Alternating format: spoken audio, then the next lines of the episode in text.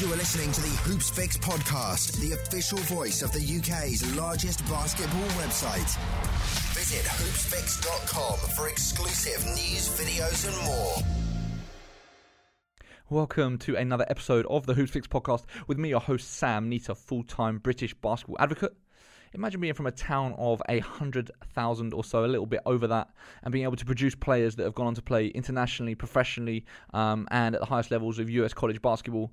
Um, that is exactly what Nick Drane, today's guest, has done. Um, probably doesn't get the credit that he deserves for developing homegrown talent. Uh, he has built a club to uh, an incredible level uh, down in Ipswich in Suffolk, um, and I thought it would be really interesting to get him on the show to discuss exactly what he has done and how he has done it, and that is what we did. Before we get into the, the show, uh, always got to give a quick mention to our Patreon account. Uh, we are growing our subscriber base there. If you go to patreon.com forward slash hoopsfix, that's p a t r e o n dot com forward slash hoopsfix. There you can sign up to give as much or as little as you'd like every single month to help support the work that we're doing. Podcasts like this, they cost money. Traveling around the country, going to games, uh, all of that does cost money. And what we're doing is coming directly to you, our audience, to help us make greater contributions to the British basketball media landscape. So go and check it out, patreon.com forward slash hoopsfix. Obviously, if you're listening on iTunes, please do take a quick minute to give us a rating and review.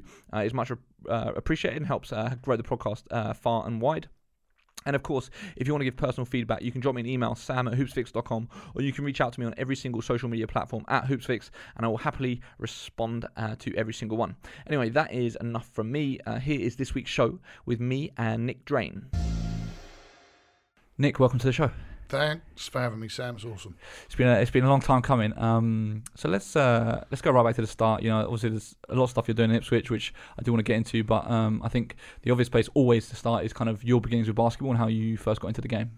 Well, I uh, I don't think I have the kind of the traditional basketball journey. I'm not from a big city. I'm not from somewhere with a with a rich history of basketball. So uh, I went to a, a, a, high school in the countryside in Suffolk called Holbrook High School, and we were fortunate enough to have two members of staff at that school that were basketball enthusiasts. Bernard Ball, uh, who is uh, who's Michael Ball's father, uh, and a guy called Garth McLean, who was the head of PE, who who was a basketball referee at a very high level. So even though we only had 250 people in the entire school, one thing you did at Holbrook is you played basketball. It was it was very high uh, on the priority list in terms of after school clubs, and I, I played basketball at school. Um, and I have two older brothers that also played basketball at school, and I just fell in love with the game. But there was no junior national league. There was no nowhere really for people to play other than local league, um, and, and, and in your backyard. And re- really, I learnt to play basketball at, at, at, school. Started playing local league men's when I was about thirteen because I was a I was a big boy, so I could I could you know play play with men at a very young age. Um, but I learned to play in the backyard with with my two older brothers and their friends, and I always made up the numbers and and uh, I got the crap beaten out of me, to be honest, by my brothers and their friends, and and and and kind of my fondest memories, really, as a player, really growing up, were were playing in the yard with with my brothers, and it wasn't until I was about seventeen and I'd got pretty good, um, and they launched the Colchester program that I went over there and tried out for them, uh, playing for Mark Lloyd, and Mark Lloyd utterly inspired me. Ut- utterly inspired me, and we had a, a, junior team that included Tom Sadler, um, a guy called Simon Taylor, uh, some really good players, the best players I'd ever seen from my little, uh, you know, bubble that I was in, in in little old Suffolk. And I thought, you know, guys could dunk it. That was that was like an amazing thing for me, you know, coming from playing in the garden and playing at school level and local league level. Um, and I played for Colchester and uh, kind of the rest is history really for me because that's when when I got introduced to National League basketball, and so I started very late, uh, but I was a big guy. I could move a little bit, slightly better than I can now.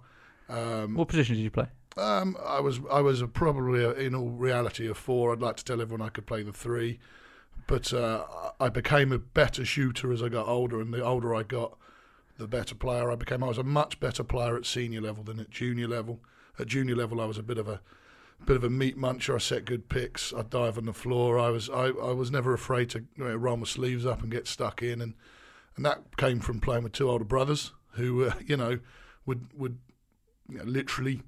I mean, I, I remember my brother punching me in the face because, because I scored on him. You know, like best thing that ever happened to me, by the way. but but you know, my, my two older brothers, uh, I I really you know owe it all to them in terms of my journey as a basketball player, and and to Mark, because Mark took me in as a super enthusiastic Suffolk kid, and Mark kind of opened my eyes up to, to, to the, the real world of basketball, which was in this country junior national league and then eventually senior national league. So that's kind of how how it all started for me, really. And you, you did end up going to Canada on scholarship. I did, yeah. Um, it was a. It kind of happened by accident because I went to high school with a girl called Sally Kaznika, who had a great career as a as a professional player. She was part of the England team that won a bronze at the 2006 Commonwealth Games in Melbourne. Uh, and Sally went to the University of Winnipeg. She was a, a, junior national teams player, and Winnipeg's women's team came over to the UK on tour, probably in I think it must have been '99 or 2000. Um, and I just, you know, I was a 18, 19 year old boy, and a bunch of athletic girls from Canada came to Ipswich, so I was, you know, around them as much as I could be, and. Uh, I just got talking to the coaching staff and was talking about how I'd started playing basketball and kind of got quite good quite quickly and really wanted to pursue it. And next thing I know, I'm having email conversations with the coach. I send a film out and and they they, they recruited me. Uh, I didn't last very long. Uh, again, kind of my naivety and, and lack of exposure to basketball at the highest level meant that I didn't stay in Canada for uh, the longest period of time. But you know, I I'm I'm able kind of when I when I talk to people, and even now, to, to, to draw on those experiences as a player yeah. that, that came to the game late, had to work really hard, really quickly, relied on a, a, great coach that inspired me, and then and then kind of the whole learning experience of trying to get out there and then not knowing what it was like once you're out there was was, was something that I talk to people a lot about now. So how how come it was so short lived? Was that because they didn't want you, or because you left, or? Oh no, I left. I left because I got injured. Um, I'd been out. I was 20 when I went, so I was. Uh, I'd been out of education for two years, and I'd been working and playing for Colchester. So I was, you know, I was working kind of 15 hours a week in a, in a shop to fund my full-time training regime that I thought I was on at the time, and that kind of thing. And I got injured really early on when I was out there, and I was studying, and I was like, man, I hate studying. I'm I'm out for like eight months with a really bad ankle injury. I had a girlfriend back in the UK at the time, and I was like I, I, I, don't know how much I really want to do this, and and and, and, and I left, and, and, you know it's something that was the best and the worst thing that ever happened to me because I you know I'd worked pretty hard to get there, and then it didn't kind of go the way I, I thought it would. But you know I didn't consider the academic side of things. I didn't consider the social side of things. You know if you're you're playing a lot of basketball, but you're studying, and if you haven't studied for two years, and you, you I mean I was studying like these random subjects because they were like, yeah, we, have got space on these courses, and I, I, just didn't know anything about it. I wasn't educated. I hadn't sought out the opportunity to get educated myself, so I, I, I just, I just kind of did it. I was probably there till about Christmas time. Came back, but fell on my feet when I came back. So I was kind of, you know, I don't believe in fate, but if there is such a thing, then then I, I definitely had a stroke of luck when I came back because I kind of fell straight into basketball development. So that was uh, so yeah. I was going to say so when you came back was was your first job as the basketball development officer for Suffolk? Yeah. Right.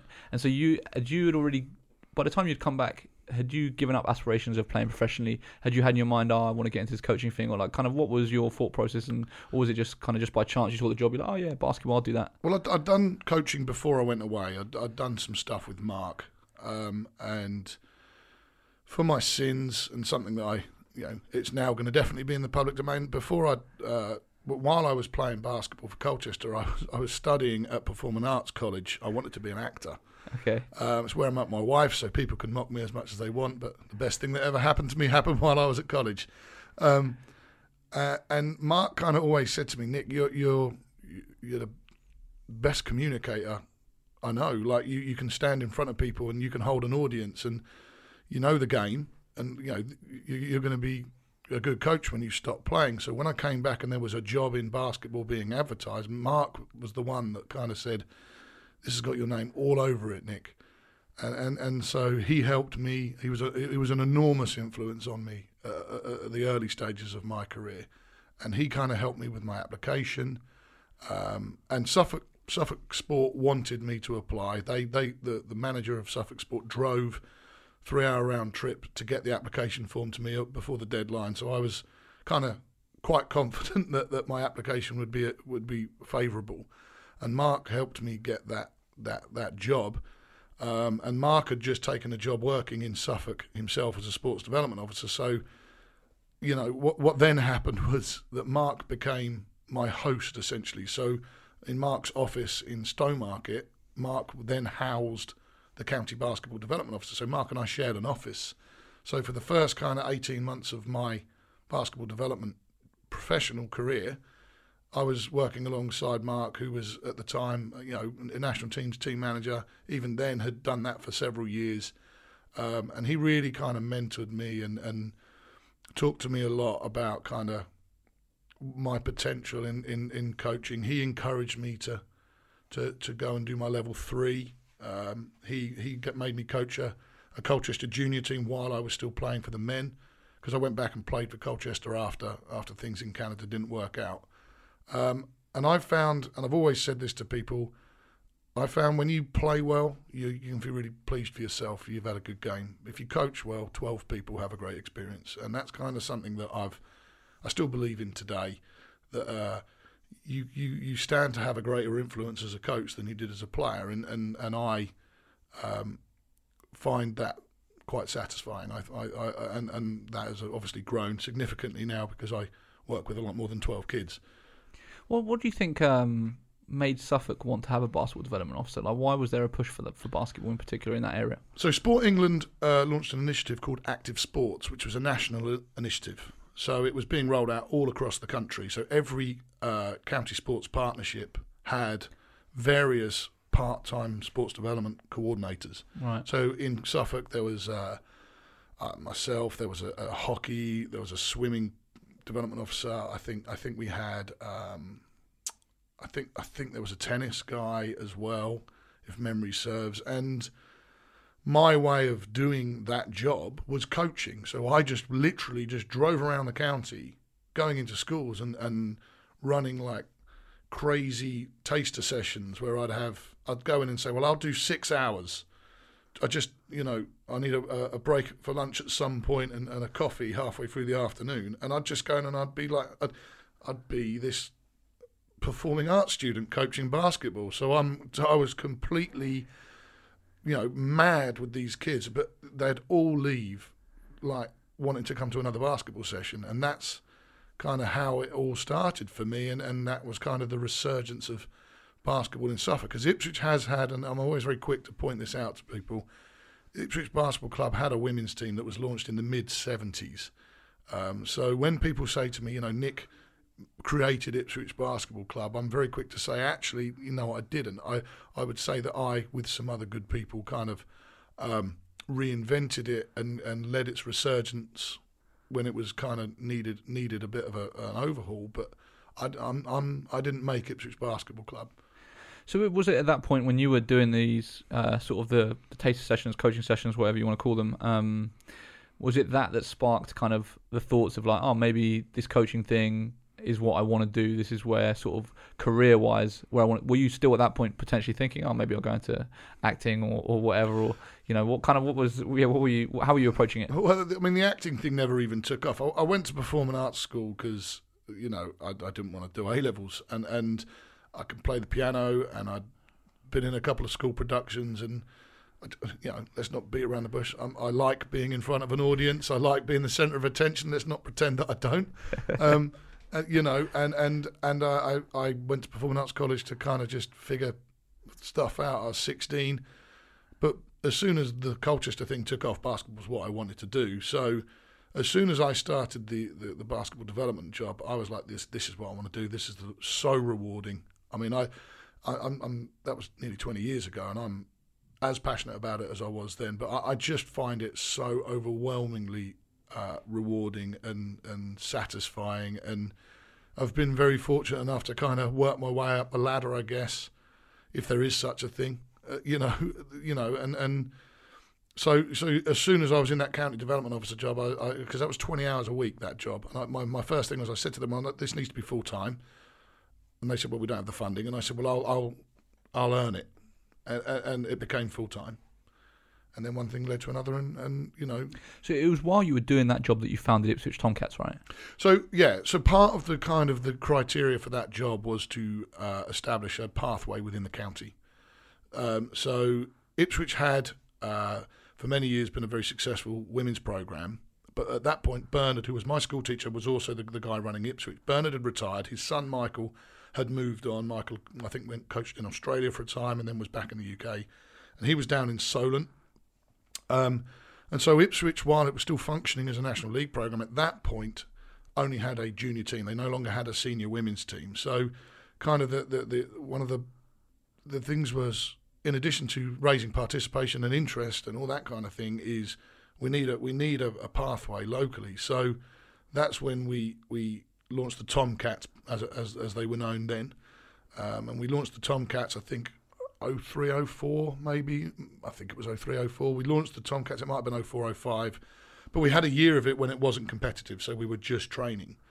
Um, and and again I just I just loved it because I was getting to coach not just you know inspiring kids and enthusing kids with uh, you know a crazy taster session but actually teaching these kids how to play basketball and and kind of developing their skills.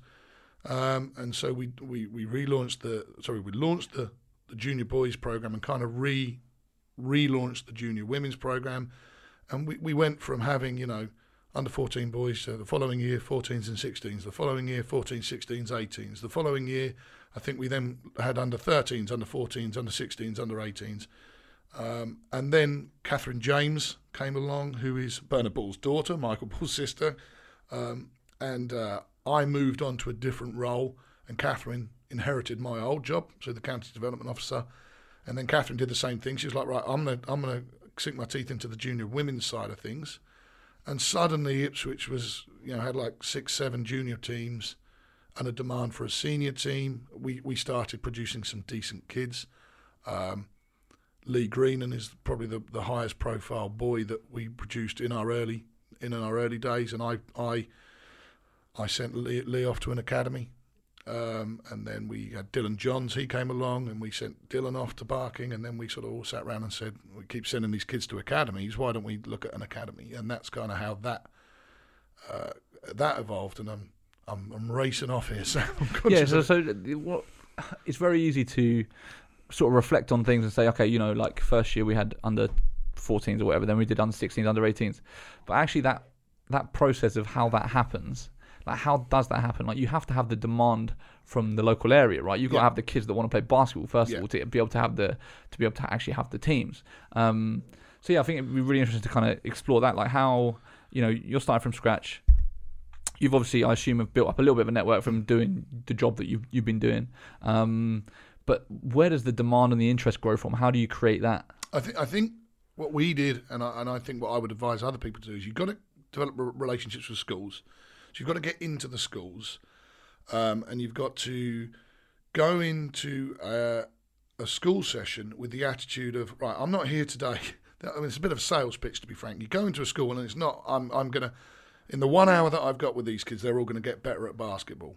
It's got to be in the one hour that I get with these kids, as many as possible, uh, possible of them are going to go, man, that was fun. I want to do it again. And I've always said, whenever I tutor and whenever I talk to young coaches and whenever I sort of induct coaches into our club, I always have this philosophy: is their hour with me is going to be the highlight of their week, and I still have that attitude to, today. Uh, working with the best kids that I have is the best part of their week is going to be playing basketball with me. So I go into a school. I'd go into a school because I don't work in the primary schools anymore. I have people that, that do that for me, but go into the school and get as many of those schools sorry, many of those kids in those schools to, to come to a community session where it's just fun, it's fun, it's fun. And we, we give them a t shirt and we give them a wristband and we give them a ball and we say to them, you, you know, this is this you're re- you're going to be really good. Stick at this, and and then before you know it, you you then go right. Well, do you know what? We've got forty kids in a community session. Let's have an under 12s team, and you have an under 12s. We have an under 12s team, and we've got 35 kids in it. And then of that 35, you know, 25 of them go into under 14s, and then 15 of them go into under 16s, and, and and that's how we did it. It was very much with the attitude of inspire them in the first instance. Don't you know? A, a kid that's never played basketball doesn't care about his hand position uh, uh, on a jump shot. What he cares about is the association of enjoyment Yeah. with that session. Yeah. So taking a kid who doesn't enjoy something and tell them that they're doing it wrong, they ain't going to do it. Take a kid and make them love it, and once they love it, then you can say to them, right, do you know that if you did that off your left foot, it would be the right way to do it? Or do you know if you hold your follow through, it might go in a bit more, or something like that? So, so that's how we did it. It was all about getting personality into the sessions, and then from there, you can you can then teach the game. No one does anything. If, very very few people do anything that they don't enjoy. Yeah. Do you know what I mean? So association of passion, fun, enjoyment, love with our sport, and and and I I you know I have that everywhere I go. So I, I you know I don't take that for granted either. Yeah. Would you say that 16 years later, you know, since since you first set up the club, now if you were to stop doing the primary school sessions, uh, that there's enough of a sort of culture and awareness of basketball that kids would still come in, or do you think that that's something that you have to continually do over time forever? Um, I think you need to be in the schools from a talent ID perspective. Now, the difference is we've got a brand and a reputation locally. So if if I write to a head of PE, they reply, and that's kind of something that I know is a bone of contention in the basketball community. Is getting into the schools in the first place is really hard. I, I I'm I've reached kind of a point where I'm I sit on various committees in the school in, school environment. So the, you know the the Ipswich Primary School Sporting Association. I I sit on that committee. I have very good links with the school games organisers, that kind of thing. So if I need to get information out, um, it's pretty easy. What I would say is when you go into the primary schools, that's the, the, the time where you see, you know, a kid for the first time, and you you know anyone who's coached for a little while, or even if you've not coached and you've just been around basketball, you can spot a basketballer at eight years old, ten years old, and again that comes back to the association with love, passion, fun, enjoyment. So I think that you need to be in those schools because most of the best kids are already playing another sport. So you, we kind of got kind of nick them from those sports in some respects, and so. Um, yeah, you see all the time. She she plays athletic. She does athletics, or she plays football, or he plays football, or he does gymnastics. And yeah, okay, right. We got to we got to make them love basketball more in order to get them to play our sport. And so I think that's why you need to stay in the schools and never take that that's that that part of the the the kind of the process away. It would be really easy to just send out information of our under 14s trials and, and assume that we're going to get the best athletes to those, but you know you might not. Do you feel like uh, you know when I look at your club, clearly you're doing things from a, a bottom a bottom up approach, and you're making sure you've got the foundations in place to then have the entire pathway. Um, do you feel like we've got too many clubs that are you know, well, they're just taking care of the top. They've got, you know, maybe one national league team and they don't actually have anything underneath feeding into it. They're kind of approaching it the wrong way rather than, you know, getting your base, getting your foundations first. Um, I think you could, you know, in some ways you could say that's going all the way through to BBL clubs in, in some cases where they're, they're, you know, not doing a good job of, of the, um, getting kids to love the game first, developing the talent and then, you know, being in a situation where you, you've then got players in your senior team that have come through the entire program. Well, I, I think everyone's got a different agenda. And I think you know, it would be naive to not be aware of that. And I think that's one of the things. And, and uh, there's a lot of you know, a lot of people talk about their, their frustrations. No one probably more than me in terms of what happens and what goes on in, in our sport. One of the reasons why we do it our way is because we had to, because we didn't have that top end of the tree to start with. So um, we did it a certain way, and it's been very successful and, and very re- rewarding. So we now haven't changed it. Other people will start at the top and work their way down and create that brand uh, and have people, you know, sold on the brand rather than the sport. Um, and, and, and do it that way. There's no right and wrong way. My argument will always be doing it our way creates more basketball players. Um, and, and, that's what our sport needs, male and female, female in particular at the moment. You know, you know, we, we need more basketball players. So the best way of doing it is having as many programs that have multiple age groups, both male and female players. Um, you know, there's many kind of pairs of hands working for that for that end goal of creating basketball players. Um, I, I, I don't blame programs that you know have a pro team or a you know D1 team or whatever, and and and, and assuming that everyone will come to them. I don't blame them for doing that. Um, I just think I can only speak for the way I've done it. The way I've done it is overwhelmingly rewarding. I, I can't really articulate how much pride there is in coaching someone when they're nine and then having them either play for your senior team or go off to the states or go off and be successful at a British university or, or, or come and come and get a job in basketball. Like our physio at our academy was a girl that played under 12s, 14s, 16s, 18s, went off to uni, come back, and is now the physio. You know, I that, that I cannot put into words the sort of sense of uh, pride I feel in her journey and her success. Yeah.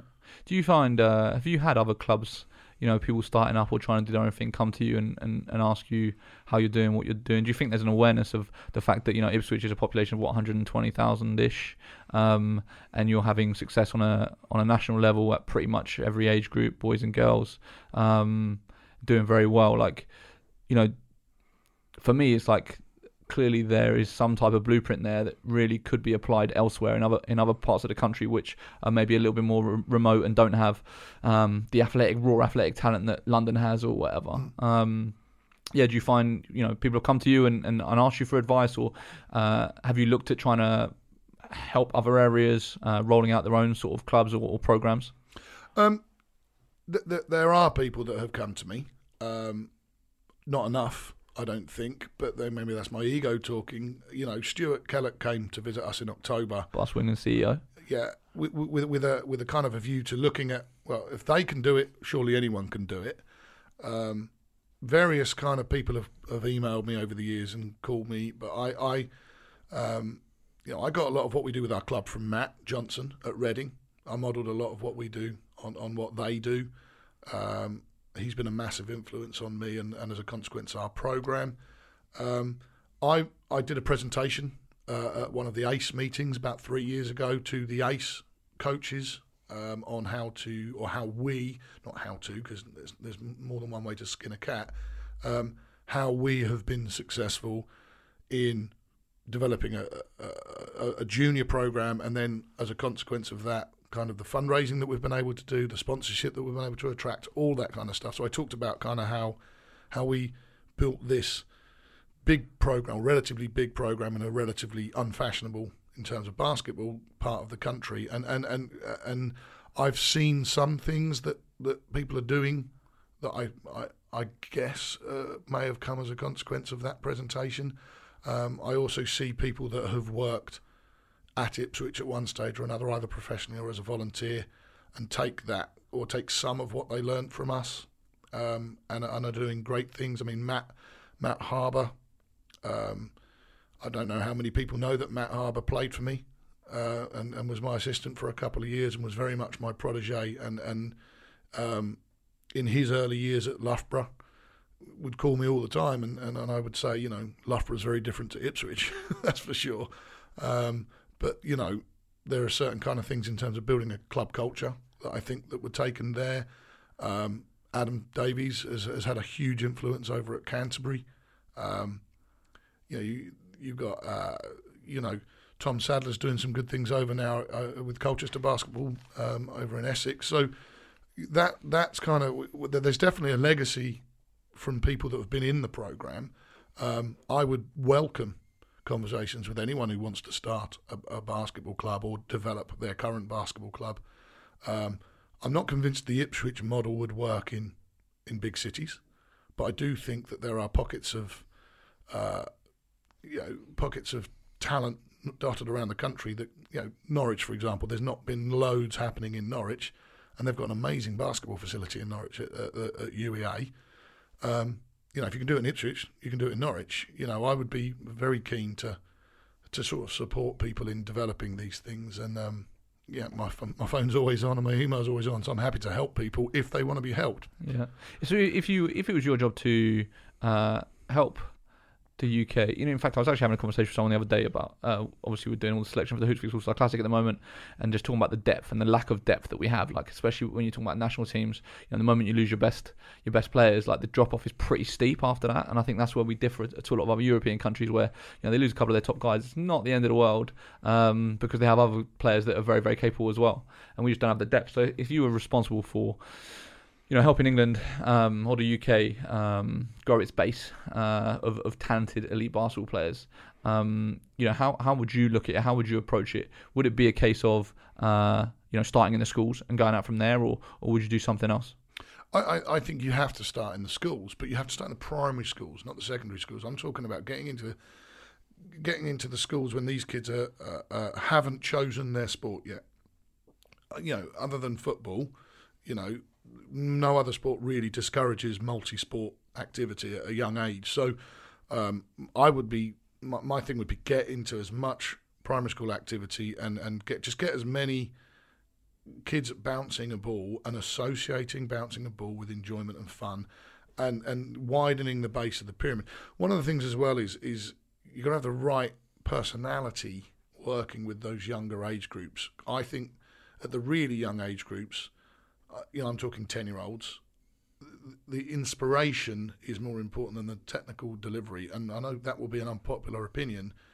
But once a kid loves something, they'll then buy into the technical technical side of things. It's getting, you know, if we've got 300 kids playing basketball in Ipswich, the percentage versus our population is pretty good compared with other areas of the country. That would be my thing is if the Solent model or the Ipswich model, I mean, Solent do just as good a job as we do, you know, and, and, and it's another part of the country where they are not able to just go, right, let, let's let's run a trial and there'll be 50 kids show up. You know, you have to create the demand for that first. So that would be my thing: create a demand, uh, you know, nationally, and and and and you know, there's a million different ideas, but you, I think you've got to get the right personalities in front of these kids to inspire them. And and the the two things that kids will be inspired by are someone's personality or someone's physical presence. We used to send Lee into primary schools, Lee Greenan, and he didn't have to have a And he's a a seven footer, just for people that don't know who he yeah, is. he- and, and and built like you know, built built like a superhero. So he you know he'd go in in his GB tracksuit, and I'd do all the talking, and Lee would just stand there and hand out T-shirts. But everyone wanted Lee's autograph, and everyone wanted to be like Lee. And that's the other thing you can do, is generate local profile that doesn't have to be. Um, and you, people, make, oh, I've had people make fun of me because we make prof, we we make make players into kind of mini local celebrities. But then when you send that person into a school and they inspire 30 kids to play basketball, then that that's worked. And and don't we need to kind of put the put our success stories up on a pedestal for people to aspire to be? We have Harriet Wellham in Ipswich, who who is a complete inspiration to everybody in Ipswich.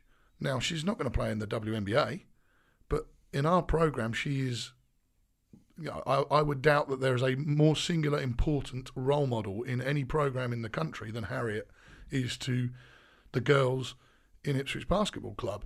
But we've put her on that pedestal and we've built her her kind of image around that, and and that's benefited her enormously. She now works in the game, so now we send her into primary schools, and that inspires people. And I think that you can, you get people saying, "Oh yeah, you shouldn't tell people they're too good" or anything like. No, we're trying to we're trying to grow the game. Mm, hundred percent. You know, obviously I grew up in Eastbourne, which is very small as well. Um, and Brighton Bears was the local club growing up, which was a forty-five minute drive away. Uh, but I know as a, as a player, I had my friend's older brother, a guy named Sam Paculabo. He was kind of like the local legend. Uh, he was on the bench of the Bears when he was 17, and there was Bud Johnston as well. Uh, he was 17 years old, and, and he was on the bench there. Um, and it was those were the guys that were like, we want to be like them, you know. Uh, of course, you have your NBA inspirational role models as well. But um, but I, yeah, I, I think the, the power of the the local role model uh, cannot be understated. Um, and interestingly, it's it's funny when you talk about sort of smaller rural areas. Yeah, there is sort of downsides. You know, you can't just put up a poster for a trial and loads of kids show up. Um, but on the flip side, I'm sure I've said this before on the podcast, but uh, the fact that you're local means that there's not as much going on. So it means that you know getting local press coverage, for example, becomes a lot easier than if you're in London. Um, there's so many. My, my brother-in-law runs a triathlon in Eastbourne, uh, which every single year would get so much local support because they don't have a triathlon in Eastbourne. It's not something that happens a lot. Where you know with the Hoopsfix All Star Classic, we're just another basketball event in London. It's it's very hard to get you know press, TV, newspapers, whoever down uh, to cover it. So there are all sorts of um, benefits to being small. Would you say that's that's fair? Oh, um, absolutely. We, we, you know, in in our neck of the woods, you've got us and you've got Ipswich Town Football Club, who just got relegated. So we're the local sporting good news story. Um, that that we, we're incredible. We don't have to fight for attention too much because what we're doing is legit and what we're doing is genuine and and, and to a degree very successful. Um, people want to write about us. People want to write checks for us. People want to come and watch us, come and support us. There's something very romantic about the local team doing well. Um, we don't have a Uh, you know, we, we have a rugby club, we have a hockey club, etc., etc. But you know, our women's team won Suffolk Team of the Year, which we made a huge fuss about. And again, people sort of send a couple of texts, you know, playing it down. I'm like, cool, but we got a sponsor out of that. You, you know, and and it, it, it's um, it's whatever your situation, and you can turn it to your advantage. We we love the fact that we're you know that, that there's nothing for 50 miles in any direction. I mean, our nearest city is London. Do, do, you know what I mean? So, you, you know, in terms of we're self-sufficient, um, and and so you know, our under 14 girls did a radio interview yesterday because they got got to the final four. How, how often is that happening around the country? That's great for basketball. That's great for the profile of basketball, and I believe that that can that can be replicated anywhere. Yeah. Do you, uh, in terms of the the promotion thing, like like I, you know, I see obviously I follow, follow you guys on social media and stuff, and you know I see the amount of press coverage you get locally uh, all the time, doing interviews and um, and whether it's just game reports or photos in in, in the local papers. Um, is that something that you actively have to push to make happen? Like, how is that uh, like I'm trying to think of it. You know, if I'm a club in in an area and I've never had press coverage before, and I want to grow my my audience and my fan base, and I want to try and get some local press coverage, is it something that requires you know real effort every single week? You've got to make a phone call to the journalists. You've got to put everything there for them. You've got to send them the photos. You've got to send them the report so they can just reword it a little bit, give them a headline, and then they can run with it. Um, the, the, I would say that you, you you've got to have a product that they want to write about. Ultimately, um, the product in this case being basketball. Um, but I would also say that um, new, newspapers like like we have a slot on a Tuesday in the local newspaper, but we have to get everything to them by one o'clock on a on a Monday. So we have a press officer at Ipswich Basketball Club who's a volunteer, um, and I think that that's you know, something I'll come back to is the importance of volunteers. Um, we have a press officer who gathers a short sentence sent on a WhatsApp group by every junior team and it has to be sent by 10 o'clock on Sunday night. So the press officer, by 9 o'clock on Monday morning, before he goes to work, has written the weekly wrap. And the re- weekly wrap goes to the local newspaper and it goes to the local radio. So every week we're guaranteed that coverage. We're also guaranteed a page for our men and a page for our women. And that's been built up over time. But one of the things as well, um, and you might correct me on this, Sam, because you know you're far more of an expert in this than I am. People will interview interesting people more than they'll in, write about interesting stories. So I got a phone call uh, when when Iceland knocked England out of the 2016 European Championships. I got a phone call from the radio to do an interview about football. I know nothing about football, but they knew that I'd be really opinionated, and they knew that I'd probably say something that a football expert wouldn't say, and then they could use that as a soundbite. And and and, and I've said things you know, in the news by bold, brash statements about this player is going to be the best player in the country. Watch, I remember telling people, watch Lee Green, and he might play in the 2012 Olympics. And and they they hung on to that and followed Lee's career. Now, you know, in another lifetime, Lee might have done that. It's not that unrealistic of a statement. You know, I I talk about players, junior players in our program at the moment, and we're we're fortunate to have several that I think are. You know, real top end prospects, and then people want to follow them and write about them and write about their journey. And I think um, you do have to build that up over time, but you've got to you've got to be of interest. And you know, one of the things that Lloyd Gardner gives me grief about all the time, very dear friend, is how I self promote and self promote and self promote. And it's it's ironically, anyone who knows me personally knows I'm actually trying to get to the point where I don't have to self promote, that someone else will promote us. Um, but I just believe if you know if I remember Aaron Mosley rolling his ankle in an under 18s game and it being on the back page in like 2008. They wrote a back page story about an under 18 player. I think we are in the conference at the time. He's injured. He's the captain. They've got a big game coming up. But you, know, I was like, well, Aaron's going to be a good player. He's going to be a good senior player. He might go to the states. Yada yada yada. And um, they they go with it because it's of interest because we've become interesting. Um, but I suppose I just to talk so much, Sam. I think people ring me when they need a story. The uh, in terms of the press coverage and the media coverage, how much does that play a role in terms of the sponsorship that you're able to raise? You know, like I'd be, it would be quite interesting to talk about fundraising. I, you know, I'm not asking you to necessarily give figures, though. I'd be very interested in if you would be willing to give figures. I know we've spoken privately about sort of money that you've raised for the club and stuff, but um, you know, when you talk about sort of making it sustainable, you know, having sponsorship, like I said, you know, the fact that you've shown up in a car outside that's blue branded with Ipswich basketball over it, as part of one of the sponsorship agreements you have with a local car vendor or, or whatever. Like, you know, how, how are you doing that? Um, part of it comes back to this kind of lack of local competition. I would think.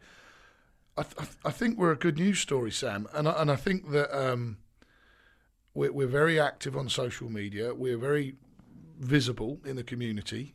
You know, we're we're I'm very visible in the Ipswich community. Like when I was working with Carl Brown, he, he used to he used to give me so much stick about like if we went out for dinner, we'd get a discount because the Ipswich basketball guys are here. And and he, he used to he used to say used to, the BBL guys don't get this. Um, and I was like, well, that ain't my fault. Um, the, the, the the sponsorship, some sponsors' agenda is that they have a corporate social responsibility budget that they have to spend, uh, and they have to be seen to invest in the community. So what you do is you just you, you go and what you, what you don't do is write an email. What you do is you go you go and knock on their door, or you go to a business breakfast. And I mean, I go to business breakfast and do presentations about our program, and I tell I give, I give case studies on success stories. So I did a I did a whole presentation to a a, a, a corporate event, um, and I talked about Veron Veronese, and I talked about kid from from Ipswich. This has been his journey, and at the time I was like, and now, and now he lives in Rome, and this weekend he played against Real Madrid, and and and without investment from local businesses, those things are not possible. And of course, it got a big round of applause, and about three other businesses then come up to you and say, "We'll have some of that because we like that speech and we like that story." You get other people that want to, you know, they're very shrewd business people. So we have a great relationship with Turner's Hyundai, who are our principal sponsor. Um, I drive around in a branded Turner's Hyundai car, which works for me, but he's sold like 50 cars to members of our club. So, you know, it's a very much two-way relationship. Yeah. If you if you go to Copleston on a Saturday when there's a senior game, it's like a Hyundai showroom. It- it's hilarious. Um, but that was a mutually beneficial arrangement. We we have um, sponsors. We, we do little things like we do player sponsorship packages. So we'll say rather than our players paying to play for the club, I'm talking about senior players. It costs X amount of thousand pounds to run a senior team, of which we're going to hold the players accountable to raise three grand of. So it costs 200, 300 quid to sponsor a player. It might be 300 quid to sponsor Harriet Wellham. It might be 150 quid to sponsor a less high profile player. And people are fighting over them. Like we, we, we've had bidding war for, for players, player sponsorship. It's hilarious because locally we've made them high profile and they've Yeah. earned that profile. So, um, I mean, when we were in at one point when we were in Division Two with our men's team, when we had Greenan and Sadler and, and, and Josh Johnson and those guys, we, we raised between fundraising and corporate investment, we had twenty five grand a year, which I was told was more than than, than GB were getting in terms of um, That doesn't surprise me. um, in in terms of investment. Um, and we invested a lot of that into the junior program. We invested a lot of that into coaching. We invested some of it on the players. Yeah. Um, so it can be done. Um, but again, it's a bit like going into those primary schools and having that personality to inspire people. You know, I'm I'm very good friends with some of our sponsors as a consequence of them sponsoring us. I'll go and speak at their events. I'll go and, you know, Hyundai hosted um, a cricket, a celebrity cricket match, and I was a VIP at this thing, and I'm sitting there with Monty Panesar, the cricketer, you know, and having lunch with Monty Panesar. You know, and, and it- it's great, but it's um, it's beneficial for Turner's High Hyundai to sit there and say, now Nick's from the basketball club that we sponsor, and they've got X amount of internationals, and they've got all these kids that have played in the states, and you know, you, you tell the story, and it's very true about the kind of the life changing things that have happened as a consequence of playing basketball and being part of a basketball club. Um, and so it's, um, you know, in our world, we can't, Ipswich is too small for you to, to lie. and and and kind of to to to sell, sell something that's not true because people talk and you know the community's so small.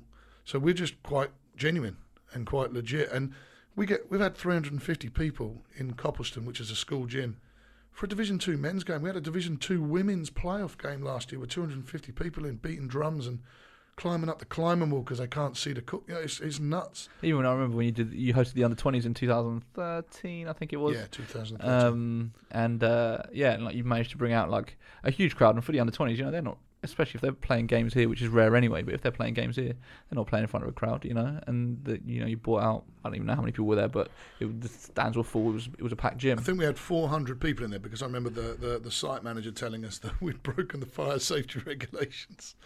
Um, so it's just yeah, it's just uh, it's awesome. And it does show like kind of what's what's possible. I think in some level it's just about being intentional about what you're trying to do and actually looking at where you're trying to get to and how to really do it rather than just going through the motions. Like, oh yeah, I'm going to have a basketball club. This you know. Mm. But then on the, on the flip side of that, do, the facilities thing. Do you feel like that's really holding you back in terms of where you, how much you can grow as a club? Because ultimately, you can only sell a certain amount of tickets because you're going to break those health and safety regulations. You know, so if you want to go into Division One or you know, I don't know whether you've got BBL, WBL aspirations. It'd be interesting to talk about that maybe. But um, but yeah, like how limited are you by the size of your gym Very. I mean, I do a summer camp every year. Last year we had 118 kids in the one gym? in, in the gym. And uh, so we, we but we have a second gym, but it's like one of those tiny little school gyms where you can you, you can shoot a three, but you're in the other half. yeah, yeah. you know. Um, so you know, I'll do my summer camp, and we, we, we buy some portable hoops and we put them outside, and we turn the dance studio into like a. It, I mean, the funny thing is, our summer camp is uh, like Ethan Price and Esther Little this summer. Like, can't wait for summer camp. I'm like, you haven't you outgrown that yet? no, no, it's the best week of the year because we, we, we have them. They have to run from this place to that place, and it's just you know they're they're all over the school site basically on this basketball camp. But it does hold you back in terms of um, what you can do developmentally. I, I, I kind of feel that we get punished locally because we're so successful with the means that we have. No one's kind of there thinking, right, let, let's let's help Ipswich. Let, let's do do something for them because I I'm kind of of the opinion of if we had a double court, I'm not really interested in an arena. If we got an arena, great. But, but you know, right now we're a Division Two men's team and a Division One women's team. I- I'm not interested in filling two and a half thousand seats. What I'm interested in is having two courts so I can have two teams practice at the same time. Or instead of having 40 kids in a community session, I can have 80. And instead of having 118 kids on a a, a summer camp and capping it, I can have 250 kids. And and do, do you know what I mean? And um, you know, at the high level for the academy, you know, ha- having uh, girls and guys practicing.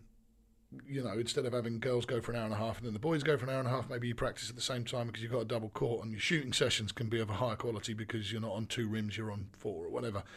Um, so yes, it does hold us back, but I do think that people sometimes look at us and go, "But they're doing all right." So we'll focus on somewhere where the need is greater. Whereas I think that you know, if we had a, like I say, just a double court, I, I, mean, my dream is that something like the facility they have at Oaklands. I think is, I think it's gorgeous and it's exactly what we want.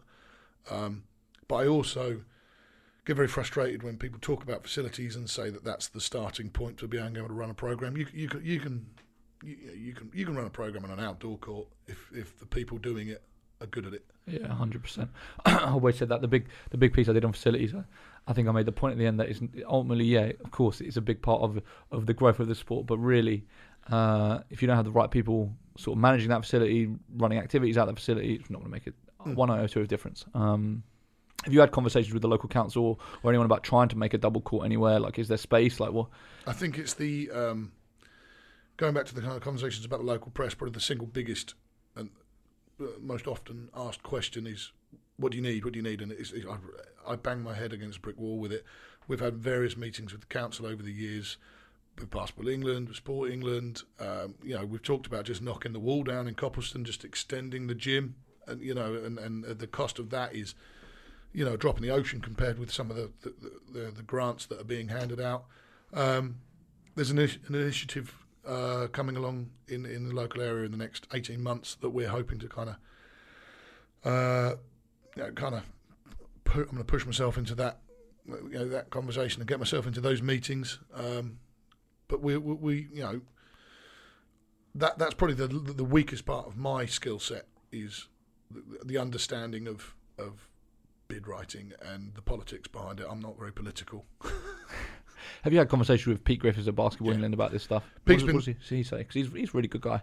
He's awesome. Knows Uh, his stuff. uh, Pete's been down a couple of times um, and and kind of looked at what we could potentially do and, and given us some thoughts and ideas. But you know, the one thing they don't have, as everybody knows, is they don't they don't have a, uh, uh, the money to, to support. And uh, I think the two places that uh, Pete was telling me that um, just are very high on everyone's kind of list of people to help are Ipswich and um, Doncaster uh, with what with with what Bob's doing up, up there in terms of just number of people playing our sport. Do you see it happening, or do you think it's just a you know a long shot in the dark that isn't going to happen anytime soon? Um, I think it will happen. Uh, I think it'll probably happen like the week before I retire, or like that. Like, you know, that'll be the the, the, the the frustrating thing. I mean, I, I, it's got to be very high on our priority list. Yeah. Um, but I'm not going to spend too much time kind of whining about it. I've got to get on with my job, and I've got a lot of people under under my watch that I've got to look after, and I'm not going to, you know, like a lot of. I think a lot of people spend a lot of time whining and making excuses. Like we've got we've got a nice court. Our court's lovely. We just need another one next to it. Um, so, you know, it, it, it's a priority, but it's not as important as teaching kids to play basketball. In terms of the aspirations for the club, you know, I'm assuming you've tried to be in Division One before with the men, right? And there was, I'm sure there was some stuff around it where I'm sure there was. Remind me what happened with So the, we, we we finished third. Huddersfield finished second. Derby won it. Then uh, uh, I think Bristol was still in Division One at that point. Bristol were going to the BBL, so there was an additional Yeah. space available. But instead of relegating, so instead of relegating two teams from Division One and putting three up, they only relegated one from Division One and then put two up. But then, add insult to injury, Huddersfield folded. yeah, oh, yeah, yeah, Huddersfield right. folded. So I was then like, all right, so we're in Division One. You, you go, come on, you got to put us up. And that was when you had the team, right? That was when you had this we good, we, good we team. were stacked. Yeah. We were absolutely stacked, and uh, but so were Huddersfield and Derby. So like we, we we missed out on promotion by one game, and we had Josh Johnson, Lee Greenan, Tommy Sadler, Aaron Mosley, uh, Luke Maskell a, a young Luke Maskell Wright, a Yeah. young Sam Newman, uh, Dylan Costello. Um, we we even had like a 15 year old Caleb Fuller training with that team. You know, it, it was a it's the best men's team we've ever had, and and th- they'd have been a very good Division One team because you know Greenan and Sadler in particular were two legit bigs that could have played at a very high level. now when you look at the team like is the intention with the men to get to division 1 you know what you think you division 2 is where you need to stay like I think Division Two is a really good league for EABL teams. I think, with the exception of probably Barking uh, and and Charnwood, no one's got anyone that shouldn't be playing in Division Two. You know, uh, it's, it- it's a very competitive league with some really really good players. Um, it's been diluted slightly since the um, the visa rules came in, so you less teams have kind of import players. Um, our kind of agenda with our men's teams changed slightly in that um, we you know we fell on our feet. Tom was employed by the academy, so he was naturally going to play for Ipswich, and Lee was had been playing in France and decided he didn't like that, wanted to be um, wanted to be at home. Lee's a home home bird at heart. He always says there's no place like home. He always says it. So. Um, you know, we had kind of these two pro level players that we could build around, but obviously circumstances changed with Tom. Tom's moved on, and, and, and I stopped coaching the men, and, and Lee moved on as well, and Lee's essentially now a pro. Um, so right now, I, I think having uh, what whether they're in Division Two or Division One is not as important as you know our best kids are getting that opportunity to play at the men's level. We still get that nice big crowd, and we still have the local profile. We're not going to have quite the same profile when you don't have those two kind of Yeah. mini celebrities playing for your Yeah. for your team, but for, for guys like Ethan Price and Veron and, and Ben Winter, uh, you know, and a, a, a kind of a handful of senior guys that have played at a decent level. I think I don't know whether we want to be in Division One. If we got there, it'd be fine, and and we'd be very competitive and we'd do what we can. But what we don't want to do is spend loads of money on players. Uh, that money could be being invested in the development of the program, on coaching, on on on other things. So I think. Um, a more realistic goal for us is whether we whether we want to explore WBBL because you could probably compete in the WBBL with a similar budget to what our men's team used to run on. Um, whereas, you know, as brutal as it is and as, as, as wrong as it is, m- you know, male players recruiting men are they're expensive. The uh, so do you think longer term we're not likely to see Ipswich ever go into the BBL? Is that not long long term Well, aspiration? But the WBL is something that is more likely. Yeah, I, I, right now I would think that, but Yeah. that's also in part because we are in a uh, bit of a golden era of young female players in our Right. program. Yeah, of course. Um, I think, you know, when I sit down in front of corporate sponsors and when I sit down in front of people and have meetings about facilities, one of the things I say is our track record as a program is very, very good in terms of kind of meeting targets and goals. And Yeah. if, if, if we had a facility, then that would give us kind of the motivation to talk about, you know, having a professional team uh, in the town. But, you know, it's chicken and egg, really. You know, we- we're a very competitive men's team and our Division One women's team.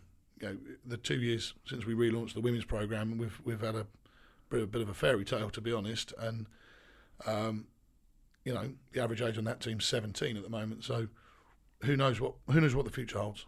Obviously, last year, 2018 was a very special year for the women's program. Um, for those that don't know, can you kind of uh, recap that, that season for us and kind of and what you did?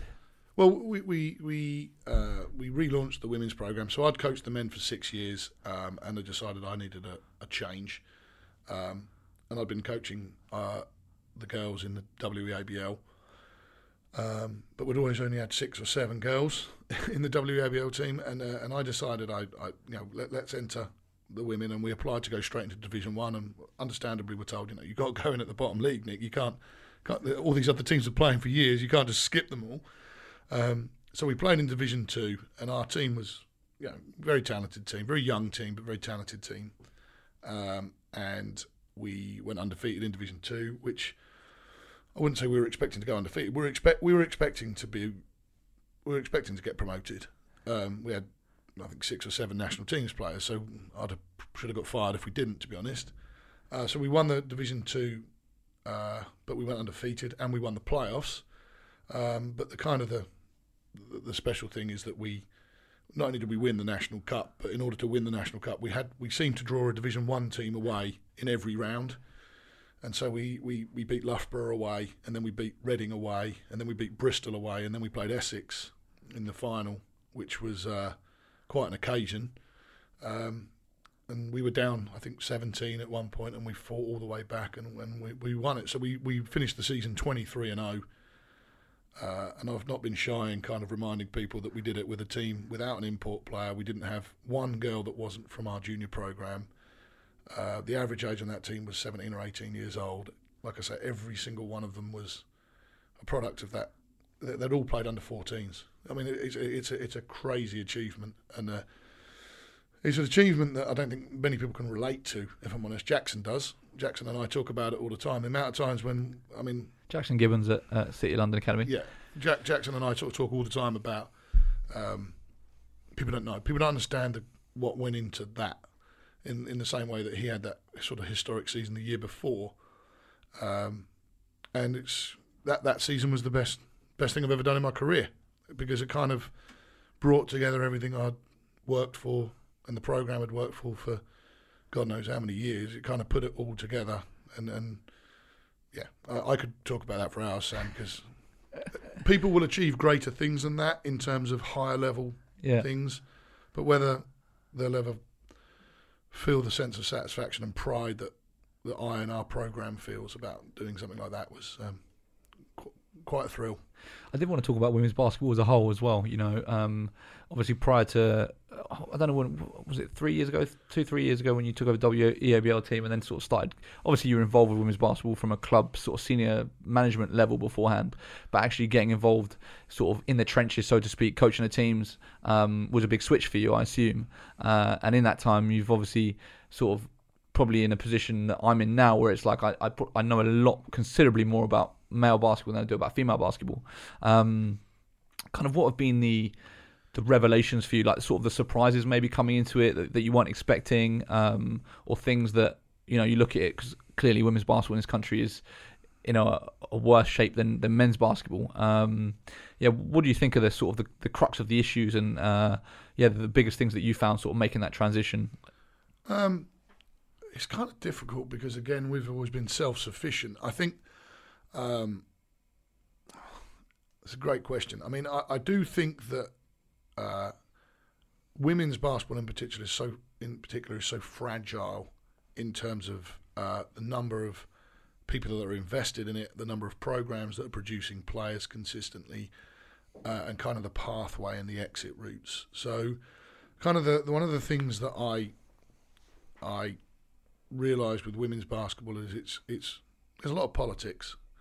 Um, there's a lot of people that have been doing it for a very long time that have been doing it very well and had a great deal of success. Um, that you know, very very opinionated and rightly so. Um, and then you've got kind of new people that have got involved and and and and, and are doing great things, um, developing players, recruiting players, giving players opportunities, um, and and and kind of there just seems to be a little bit of a lack of kind of. I don't want to say the working together thing because everyone in basketball talks about working together, and I've not met anyone yet that knows what working together means.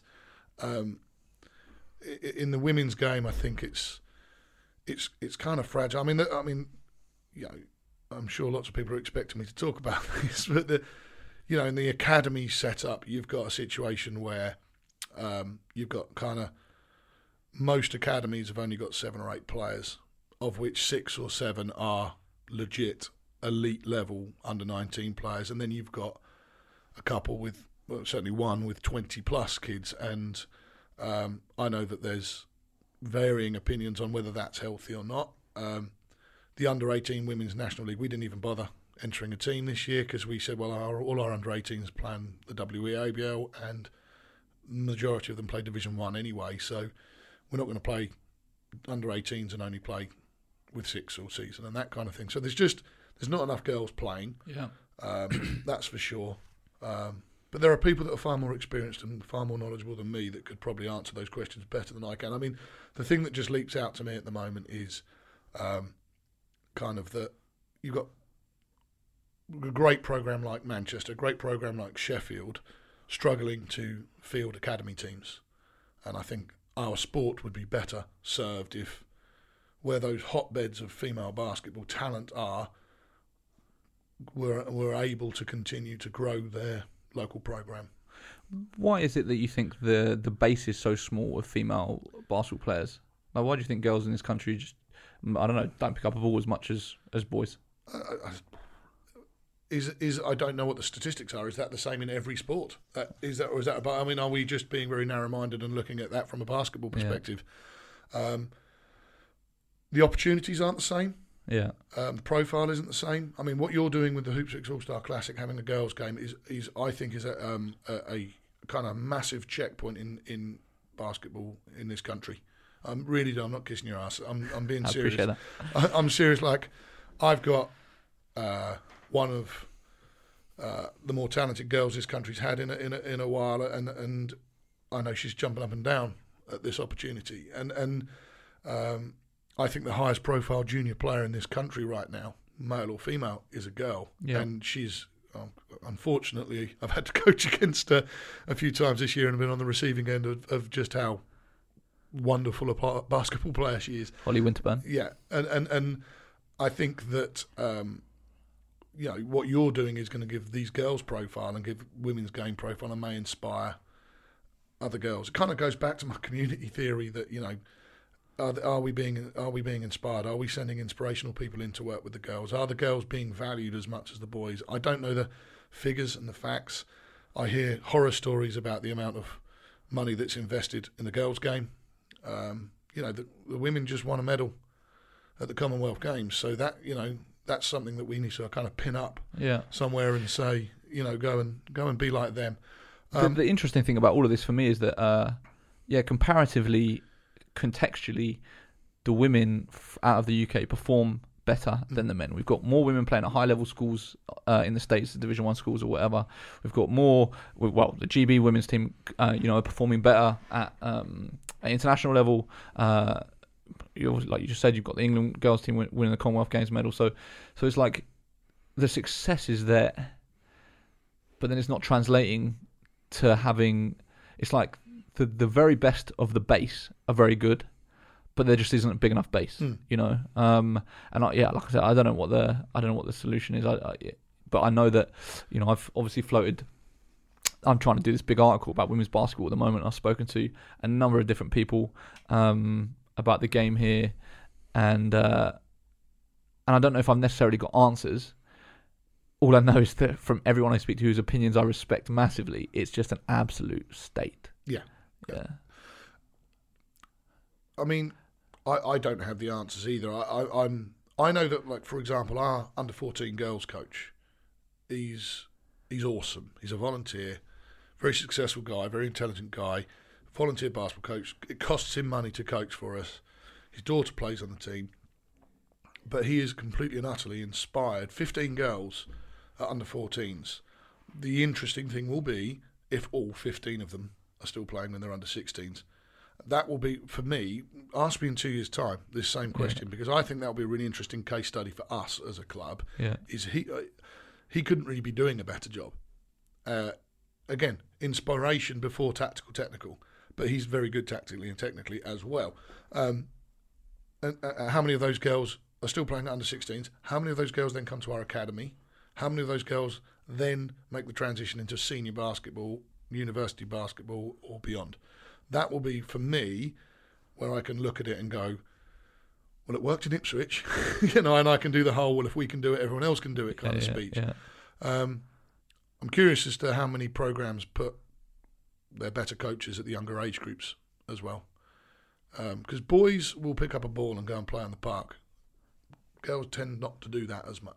Yeah, it's fascinating. I was talking with Jackson Gibbons about this stuff, and he was just saying, you know, sometimes he actually has to remind the girls to go and play, like, where it's just, you know, it's very different to the boys. Like, Well, Ma- Michael Ball told me something fascinating years ago. He said that he paid for a subscription for the players for to to watch WNBA.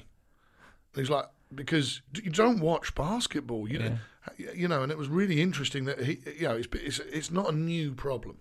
It's not a new problem that uh, we're having in our sport. Yeah. It's, um, you know, what what what do you know about the game?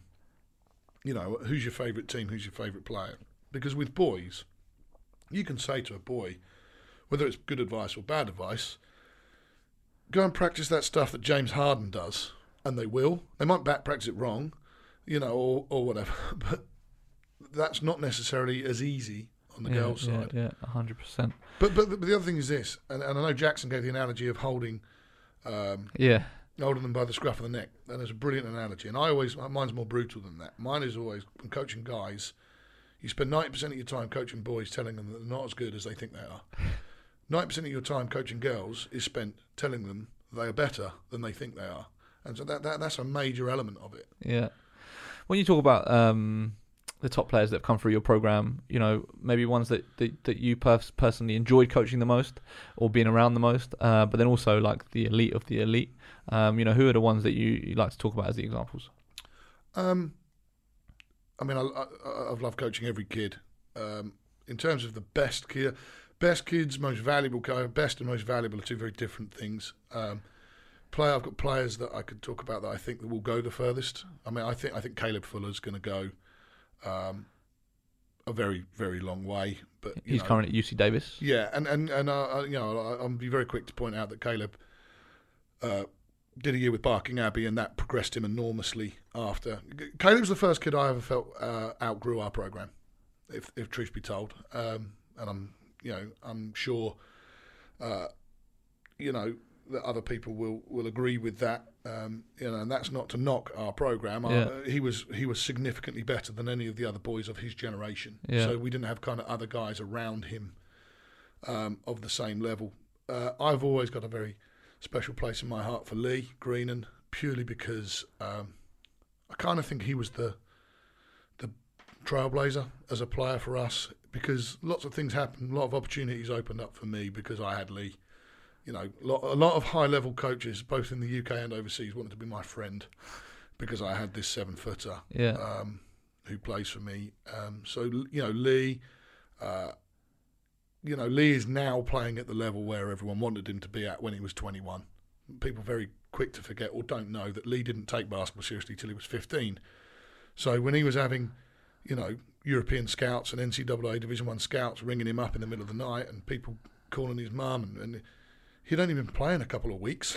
do, you, do you know what I mean? So um, yeah, Lee, Lee's Lee's one of the players that I'm kind of very fond of. There's there's there's there's almost too many to mention because I don't want to offend people. I'm I'm incredibly um, attached to uh, some of the girls that we won the cup with, um, and that is in part for uh, kind of off court experiences and journeys that that you know life changing stuff that happens, which I won't you know go into graphic detail about, but you know, I'm a lot more than a basketball coach to some of these these players. I mean, Harriet Wellham is kind of our, our poster girl right now in terms of our program, and she's she's just a, a an awesome human being and, and, and, a, and a, a, phenomenal player, and she's now a coach, and she's you know I think she's going to be a great servant to our sport. Um, you know, most talented kid I've ever coached from Ipswich is probably Esther Little. You know, and and she's probably got the highest ceiling. She's got two more years with you now, right? She She's just has. reclassified. Um, but it's an incredibly dangerous thing to put that kind of pressure on a 17 year old girl or boy. Ethan Price has got a lot of potential. Uh, no one knew about him except for you, Sam, a year ago. um, Do you know what? The funny thing is, I always say to you, like, obviously we had a spot, and I was speaking to you, and you and you were just like, you have to put him in. Like, he's not on any radar. He hasn't been. He, I think he'd been on the national team long list, but hadn't quite made it to camp or something, and then kind of dropped off the national team. It was like, if you put him in, you will be the first. And I was just like, let's do it. And obviously, you put him in. He did. He did well in the game, and obviously he's very athletic. And then this year, he's just had his breakout year, and I'm like. Actually makes me look pretty smart. Little do they know I've got no clue, and it's just all you. but I appreciate that. no, well, I mean, if you see him working on a daily basis, Ethan and Esther, you see them work. I see them every day, and, and both of them do stuff. I mean, Esther does stuff that I've never seen a girl do before, and that that's, um, you know, she's she's really exciting to coach. When you've Yeah. got a girl coaching and you're like, right, in six months' time, we want you to dunk that. you know, it, it's pretty cool. Um, Veron's very exciting. There's, there's just so many of them. Ashley Pink, who's out now in Barry University in Yeah. the States. Um, you know, it's it's one of the debates we have in the office all the time. What's your, what's your all-time starting five coach? Um, you know, and, and yeah, but if you, if you, if I had one game of all the kids I've ever coached, and someone said, right, gun to your head, you know, game game for your life. There's no way I'm taking anyone other than Harriet Wellham. Nice. Uh, there was two things that you said that I wanted to pick up on that I quickly wrote down. Um, one was I did want to talk about big kids because uh, you know it seems like again we're talking about a small small town, uh, but you seem to be able to find these massive kids, uh, and you know everyone needs bigs, right? It's, it's it's always the way. It's like guards are a dime a dozen, but to find bigs uh, are much more difficult. Um, and I, I remember we had a conversation about years ago on the phone, and, and I, can't, I can't remember exactly what you said, but you said something along the lines of, "I'll just be walking around in the supermarket, and if there's a kid that's big, I'll just go up to him and be like, have you ever played basketball before?" And you try and get him in the club. So kind of like, yeah, like, why do you think you've been able to find, you know, a lot of, um, you know, very well big kids that you've then obviously turned into to basketball talents? Big kids get typecasted, uh, particularly in primary school. If I had a pound for every time a PE teacher said, I'll say, oh, that, that kid's big. He could play or she could play. Uh, yeah, but you know, not very coordinated. And I'm like, oh, I could strangle that teacher. I'm like, do you know what it's like to be bigger than everybody else and self-conscious and the assumption that big people are, are more confident is, is a myth. Big people a lot of the time are more self-aware, more more nervous, more anxious.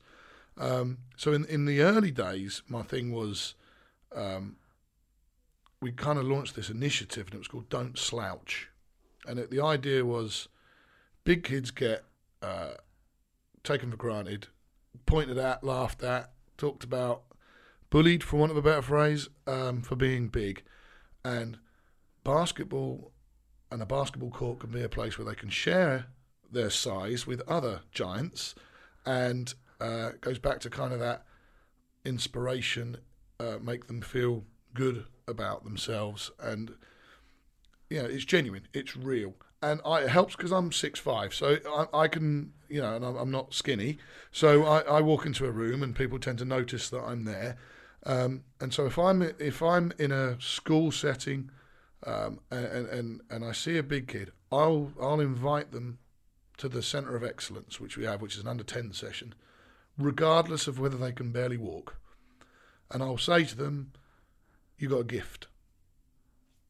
You've got a gift, right? Being big, it's a gift. Trust me." And I get away with that because I'm big. So I'm like, "Trust me." Come and give basketball a try. I've never played basketball before. It doesn't matter. Come, come and give it a try, and then I'll be like, "Here's a letter. Give it to your family. I'll speak to the teacher. This kid, I'm, I'm telling you, I've done this a million times. I want this kid to come and try and play basketball, and they come to basketball, and you make them realise that they're important. But what you also do is you, in our case, we're able to introduce them to an Ethan, or a, a Lee, or a Dylan Johns, these giant six ten plus guys, or the girls. This is Maya Price, she's six foot two. This is Esther, she's six foot two. Do you know what I mean? People look at them funny because they're big, but she, she's got a Great Britain tracksuit. You know, you know. So that's one thing that we do. We make them, you know, the old turn a, uh, a negative into a positive.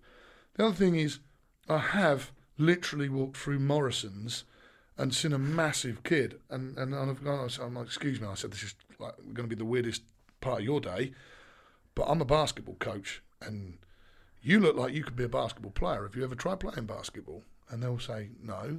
Like, here's my card. Here's my number. Like, I'm not, you know, there's, there's no ulterior motive here Yeah, for me. yeah. And I've had kids show up.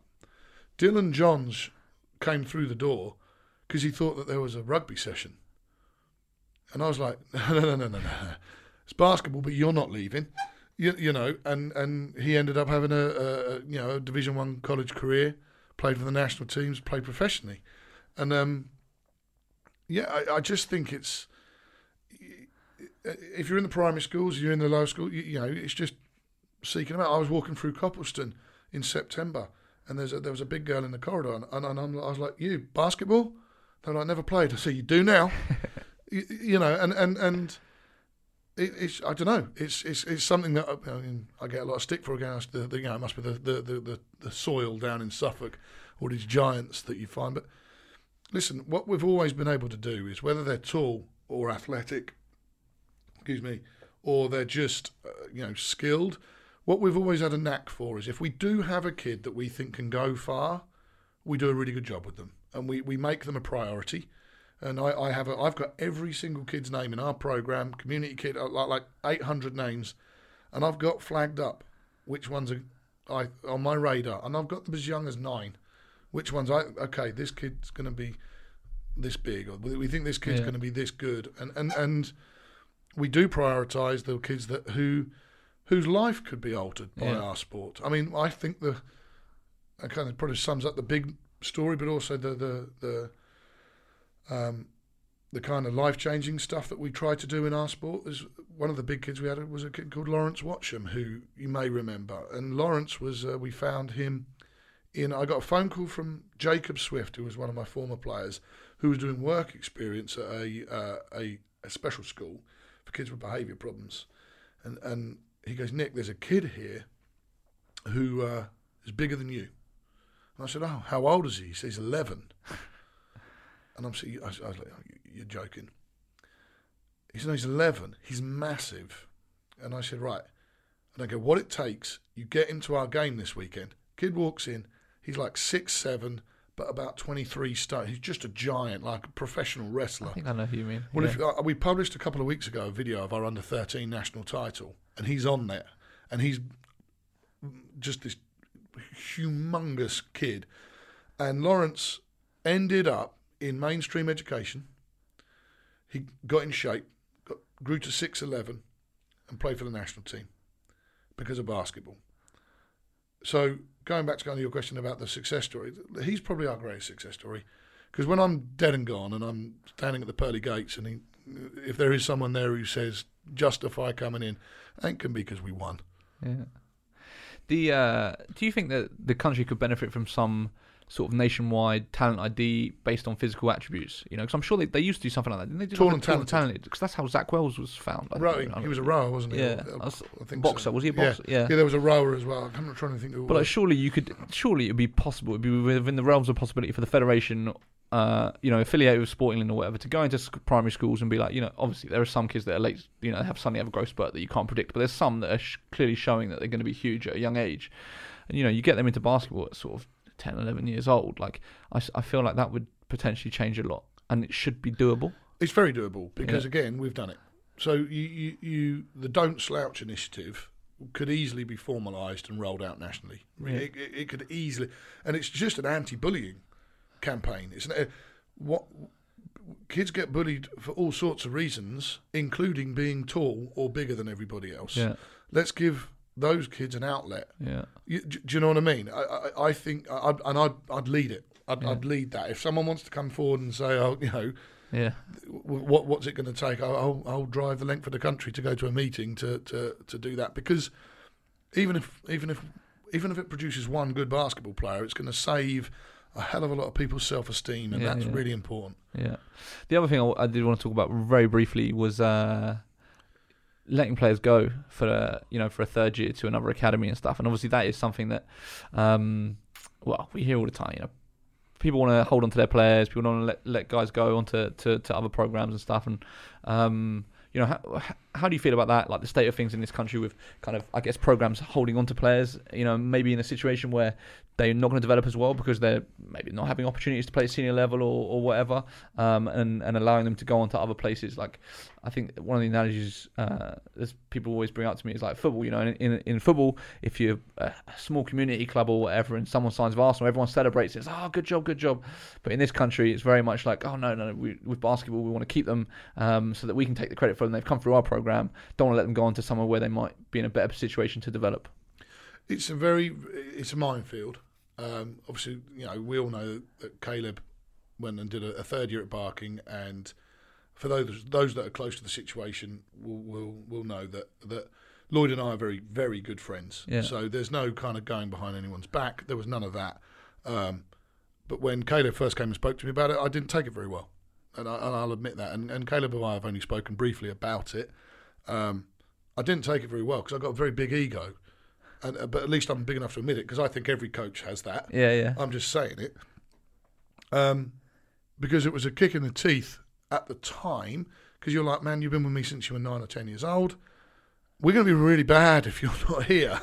Um, uh, but then, uh, you know, once I kind of got over the, that initial emotional adrenaline rush, I was like, yeah, yeah, he, he's, he's got to go. Uh, it's a great situation for him, and it, he, he was proved absolutely right. Um, but there is more to that situation as a generic situation. The, the Caleb thing is is, um, you know, a, an example of two programs that have a history of working together, two coaches that have, you know, I play against Lloyd, yeah. under under 18s, man. Yeah. So you know, there, there's a lot of trust and, and respect there. Where where it's not great, and whether th- this is re- regardless of whether it's a third year or going at, at 16, yeah. is um, greed, and whether you're you're taking that player for the right reason for them or you're taking them for you. Because outside of um, a couple of situations, most of the programs can offer roughly the same thing. Um, so I, you know, I don't think that going Caleb going to do a third year at Barking was uh, the wrong thing. I think it was absolutely the right thing. He went on to win MVP of the final, got a scholarship that he probably wouldn't have got if he'd stayed in Ipswich. So that's great. But I also think people have to have an understanding, and I'm not saying this is the right thing, so I've got to be very careful how I word this because people will have a field day. is people are academies are, are business. People have to realise that and not pret- not lie. Yeah. Don't pretend that it's not You get money per player. Yeah, absolutely. yeah, So by a player leaving and doing really well at that program and then winning, and you losing because that player left, you then struggle to attract more players because you maybe didn't make the playoffs or you didn't have as glamorous of a season. So there's a knock-on effect. yeah. So there is also a responsibility of recognition. And so I know people like, people think I self promote. I don't self promote. I have to. I we as a program have to shout about our successes because we need to remind people we, we, we did this. Yeah. And if you were to come here, you could be part of that. Our girls' program speaks for itself currently in terms of that kind of thing. But I've had in the past, I've had coaches go behind my back and email players, and and and uh, you don't want to know what went through my head. But I, I lose my temper. I, I, you know, I'm like, how dare you? Yeah. But if it's done in the right way, and I think that and doing it in the right way is just needs to be a transparent process. I, I just think that there needs to be open communication between uh, the two coaches involved. The player needs to be honest about it, but also we can't have a situation where every kid goes to one or two programs because then we lose the the competition. yeah. Um, you know, so it's not as. I think it's naive to think it's just as straightforward as everyone's got to always do exactly what's best for the player and disregard all of the other things involved. Because obviously you have to put the player first, and we always do. Yeah. But people are allowed to have differing opinions on what's right for that player, and people are also allowed to have, you know, circumstances do come into it. What if a player, what- sorry, what if, what if a player leaving costs a program the ability to recruit anyone the following year, and therefore that program dies, and then the club don't have an exit route for their. Do, do you know what I mean? And that's an Yeah. extreme example. Yeah. Um, Do you, do you think a solution to all of this would be more central control from the federation? Because I like I I've maintained for a long time. I, I feel like that is where if if unfortunately. Federation seems to get involved with things they don't need to get involved with, and and the things that I feel like they, they could actually do some good, um, they aren't involved with. So so, for example, if the federation was just to outline, okay, we're going to have some regional institutes of basketball. These are going to be this is where the best talent goes. We're going to have I don't know, let's say six or whatever across the country, like evenly spread geographically. So they've each got a catchment area, and they say to the, the players in a similar way. Well, this is kind of exactly what was meant to happen with the ABL. Uh, in some ways, is that then it's like if you want to be selected for national teams and stuff, um, these are the programs you've got to go to because they're going to get X amount of strength conditioning, X amount of physio support, X amount of uh, coaching hours, individuals, da da da da. Um, and that is clearly it's, it's you know there's no sitting on the fence about it. Like you know, England or G- British Basketball Federation, whoever you want to say, are going to say these are the these are the institutions that we're these are now you know not their own brand. These are the GB regional institutes. This is what we are now backing. This is where we're sending our players to, um, and that's the way it goes. You know, like surely that would solve a lot of the issues in terms of the infighting because everyone knows where they stand. There's no like, you know, there's a lot of. I maintain that the one of the worst things uh, that I was involved with with the academy leagues, or not worst things, but one of the, the sort of maybe the, in retrospect I would have done differently is I think the ABL has been given too much significance, right? In a in a way where genu- genuinely I think a lot of the players believe that it's on the same level as the EABL, right? And as a result of that, they think they're a lot better than they are. You know, they think they're putting up ridiculous numbers, and they just don't understand the levels. Um, and it's almost given it too much significance. Uh, whereas, like, yeah, in retrospect, I would, I don't know what I would do with it. I understand the rationale for what doing it in the first place, but actually, I would somehow do something to make it clear that this is a second tier competition, um, and you know, you don't get what you get at any ABL school. Like, yeah, like I'm, I'm ranting a little bit here, but you know. Do you think that the federation's involvement, clearly delineating the levels, clearly deline- delineating the pathway, where you go if you're an elite player, where you go if you're going to do the, com- the participation stuff, um, would help solve that situation? Uh, It would. I think the problem is there's certain things that are out of their control. Um, anyone can go to a sixth form. Anyone with a level two coaching qualification can go and check in at a school reception, get their little lanyard badge, and go and have a meeting with the head of sixth form or the, the principal of that school, and say, "I'm a basketball coach. I run a basketball club. If I can run a basketball academy here, you can, you'll get ten kids into sixth form." This year that you wouldn't have got otherwise That would be worth X amount to yeah, the school. But that's yeah. 40, 50,000 quid. And you got to pay me to do it, but you don't pay me 50 grand a year. So you're going to make money out of having me run this basketball academy. All I need in exchange is uh, access to a minibus, a court, some kit, uh, you know, competition fees, etc.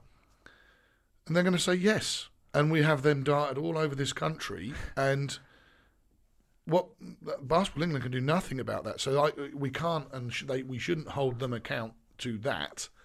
Um, different people have different opinions about whether by giving profile to the league in which those schools can then enter, we're encouraging it.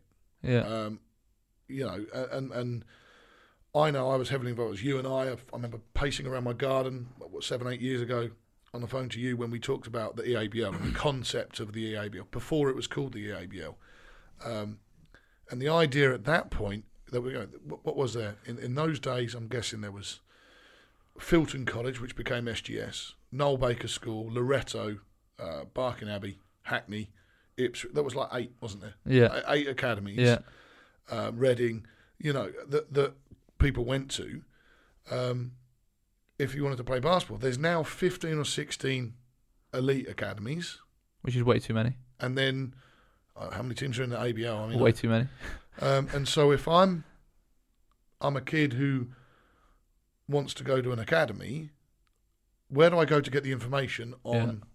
And that's well, that's what I'm saying is the basketball England need to make it clear. Like that's where it's like whether it's some type of I don't know, I don't know what it is. There just needs to be.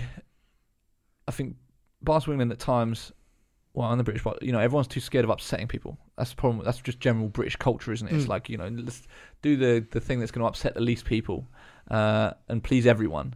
When actually, I feel like that is partly what's got us in the situation we're in today, where it's like, no, do you know what? You need to get off the fence, and you need to say, do you know what? These places, based on their track record, based on what they've done, they've proven it.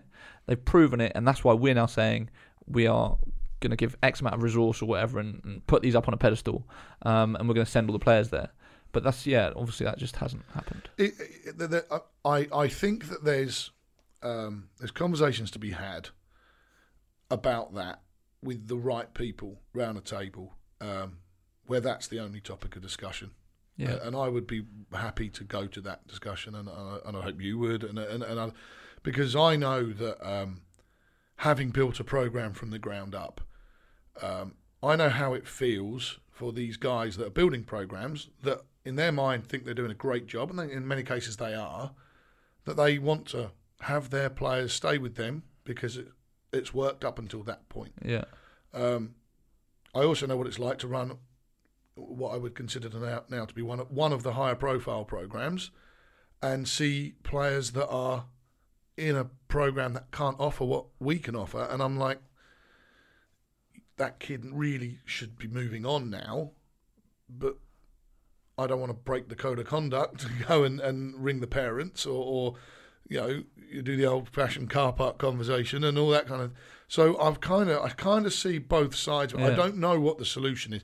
I, I'm you know truth be told, I think there should probably be eight to ten academies, and that should be the EABL, and they should, that should be the one that has a, a, a ton of investment in it, uh, and and if you want to be a top level player, these are the 10 programs that are well resourced and well funded, and these are the top coaches. But I also know how I'd feel if someone to turn around to me and say, "No, "Nick, you're the 11th program, so you you know you're Yeah. not you're not yeah, you're not you're not going to get that support because I, you know, I always say, and people might not like me for saying it, but I'll, I'll hang my ability to develop a basketball player up against anyone's, and but then every coach feels like that. yeah, yeah. Of course, yeah. It's a tough one. I, I don't know what the answer is, but yeah, this clearly needs to be some things done. We're going on 90 minutes, um, so probably need to wrap up semi soonish. There was definitely uh, one thing I did want to touch upon uh, was uh, your work with national teams. Um, obviously, uh, you were involved with the under 16s, which is the first team to get promotion to Division A in 2011. Yep. Um, and aside from that, you did some work with the 18s as well, and you were involved with the, uh, Division A. Um, so yeah, kind of, I guess, you know, reflecting on the experience as a whole with national teams, You know, how how was it? Uh, you know, why are you not not involved in the same way anymore? Um, and uh, yeah, I guess any sort of stories that stick out that that kind of you like to reflect upon. Well, I mean, 2011, I was uh, essentially the apprentice coach, Simon Fisher, who, um, He's now with British wheelchair basketball, right? yeah, Simon Fisher, in my opinion, is missed massively in the basketball community. He he's somebody that we need, we miss. Very dear friend of mine, just never done a bad thing to anybody. Yeah, top guy. Um, Simon uh, invited me because uh, through my relationship with Matt Johnson, Matt introduced me to Simon, and Simon took me as his kind of apprentice coach in the 2011 team, uh, and I. I learned a ton from being with Simon. Simon's assistant was Carl Brown, and he also had Sean Reed around. And that they, it was like a, a constant sort of TV show. Those three guys together, it was hilarious. Sean, Sean and Carl were like a double act. It was just, just some of the best times, late night conversations, stuff I've been around. Obviously, a very, very talented team. And that was the golden '95 generation, yeah, right? So Kingsley Okoroh, Luke Nelson, uh, Terrell Isaacs, yeah, Dwayne Orija, Mo, yeah, yeah. So Ben Mead, I'm going to shout out Ben, Ben Mead, yeah, of course. Um, Sam Round, yeah, yeah. so great team. We, we we won every game on the way to the final, and then we lost in the final, and it was just an amazing journey. I, I was was kind of learning my my trade a little bit. I've been around national teams with Tim Lewis and Matt in 05, and again with Simon in 07. Um, but this was my first kind of formal involvement, um, and I I kind of Simon was brilliant at running a staff. Um, and, and and making you feel like a family. And and, and I, I use that kind of term a lot um, when I'm coaching, and, and you have to when you're when you're in little old Ipswich. There was very much an us against the world mentality with that coaching staff, and, and watching Carl coach defence was amazing. I like I just took so much from watching Carl operate. Three years later, Carl was the Make sure you face the mic. Sorry. You're twisting a little bit. Yeah. um, three years later, Carl was the head coach of the 18s in Division A, and I was appointed. So I wasn't the apprentice anymore. I was the appointed assistant coach with Carl in Division A, and I had a very different experience. Because That we were in Turkey. yeah in Konya. Um, Which age group was that? Was that, that under 18s? was it 95s though? Or it wasn't? 96s. It was 96s. Not 96s, bless their little hearts, had to follow the 95s. So Yeah. every time the 95s got promoted, the 96s got them relegated. and um, yeah. it was it was rough for that group because they always had to play in Division A. Um, but in 2014, I, I remember sitting uh, at the airport and uh, we were in this kind of lounge and there was ourselves, the Croatians, I think Bosnia were there, and, and England. And Bosnia had Jordan brand tracksuits and uniforms, and, and, and Croatia were in Nike, and, and we were in Zotti. and we had our Fruit of the Loom t shirts on. and I remember thinking, we're screwed. and uh, I mean, you know, we, we're playing against NBA players, guys are in the you know, Sabonis and, and Dragan Bender, and these guys are playing in the in, the- in the NBA now, and and like Sabonis is a legit NBA starter, and we're we're we're prepping these games. I remember like, oh God, Nick, scout, can you scout him? I'm like, I just don't feel like feel like my scouting's going to work here. But do you know what? I will say this, and we that was when when Vladan was still involved, and Vladan sort of looming constantly uh, around the program. Vladan was the former sort of pa- pathway Yeah. program manager, talent Um, ID guy. Yeah, and um, vastly knowledgeable, great guy, but you know, it, it, it was like having you know the head teacher in your lesson all the time, and um, Helicopter parenting. yeah, yeah, absolutely, and and we, we were totally out of our depth. We we we struggled. Um, I learned so much from Carl. Um, the biggest thing I learned was that I'm an absolutely shocking assistant coach. um, but it was also kind of those two experiences that made me kind of be so opinionated about the development of the academy leagues. And in the early days, way before kind of finals in arenas and hundreds and hundreds of people, I was pushing for video analysis and the facilities and the means for us to scout because I didn't have a clue what I was doing. Uh, you know, my scouting was left-handed, right-handed. Can they shoot? you know, how are we going to defend them in the post? What are we going to do in pick and roll? But, you know, and and, uh, and uh, I mean, I got to work with Dan Petts, who's over in Spain working in the ACB, and I was like, man, this is real basketball. And and I kind of got exposed to all that stuff and thought, do you know what? We we as the professional workforce in the UK have a responsibility to get better at this stuff. Me more than anyone because I'm terrible. Um, and I kind of vowed that I'd never be an assistant coach again. Not because my ego, quite the opposite, because I'm terrible, absolutely terrible at, at that job, and I, I want to get better at it. But Why are you terrible? I'm a, I'm Because you need to be the main guy, or I, I- I think there's an element of I'm an alpha personality, and I've been the master of my own empire for nearly 20 years now. But I think more so, I just I know what I want when I'm the head coach, and and I think I might be a good assistant coach. But Carl and I are, I mean, Carl's Carl's basketball knowledge and, and, and everything is just is vast, and I think that I uh, my skill set didn't suit Carl. um, and that's my fault, not his. that's for sure. Um, but I, but I think that that was one of the best and worst experiences of my life because I was out there in Turkey. Just I just didn't want to be there. By the end of it, I was like, I'm not enjoying this. I don't think I'm doing a very good job. We're losing. I think I'm frustrating the staff because I'm getting, I'm making it obvious that I don't think I'm doing a great job. Yeah. Um, so I, I kind of vowed that, that that was me done with national teams because I didn't want to do it anymore. Um, you know, I'm a dad, I'm a husband, I've got two beautiful little children at home, and going away with the national teams after a long, long basketball season is is, is rough. Yeah. Um, I remember in 2011, um, my my my uh, my son learnt like five new words while I was away, and I missed it. Um, and so I kind of said I didn't want to do it anymore. But then since then, I've there's an itch there again that I want to scratch at some stage. I kind of say every September and October I want to coach national teams, and then I get to March, and I'm like, I'm not going to apply. Yeah. I'm not going to apply. And um, right now, if I was to apply, I'd probably apply on the girls' side, which is strange considering you know I'm I'm still relatively new to the women's game. Yeah, it's funny. I th- I feel like it, a lot of people don't. Well, I guess probably the people that are involved with the game realize, but a lot of people don't realize just how antisocial being involved with basketball is. In the sense that, especially if you're practicing every night or whatever, you've got games on the weekend. Like you don't have the time.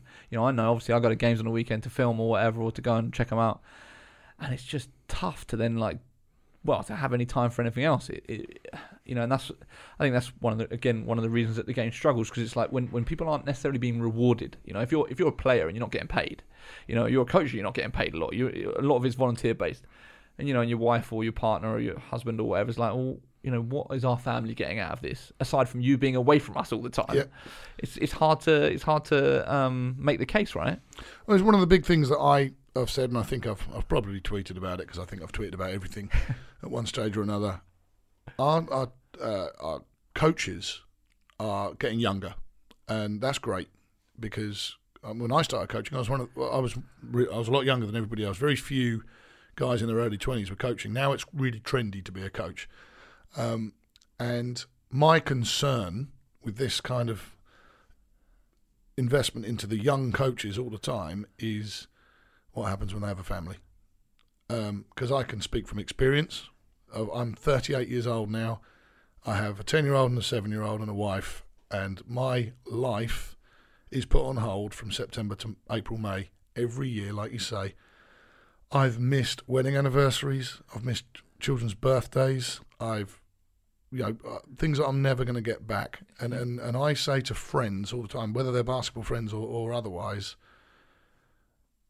about having kids. I'm like, you got to be ready because trust me, you know, I, I my wife is the most amazing woman in the world, and I say that for for many reasons, but the single biggest reason why is she is so unconditionally supportive of my career, not because it pays the mortgage, not because it pays the bills, but because she loves me and she knows what it what it means to me and what I mean to the people that I work with. I'm not going to pretend that that's not a factor.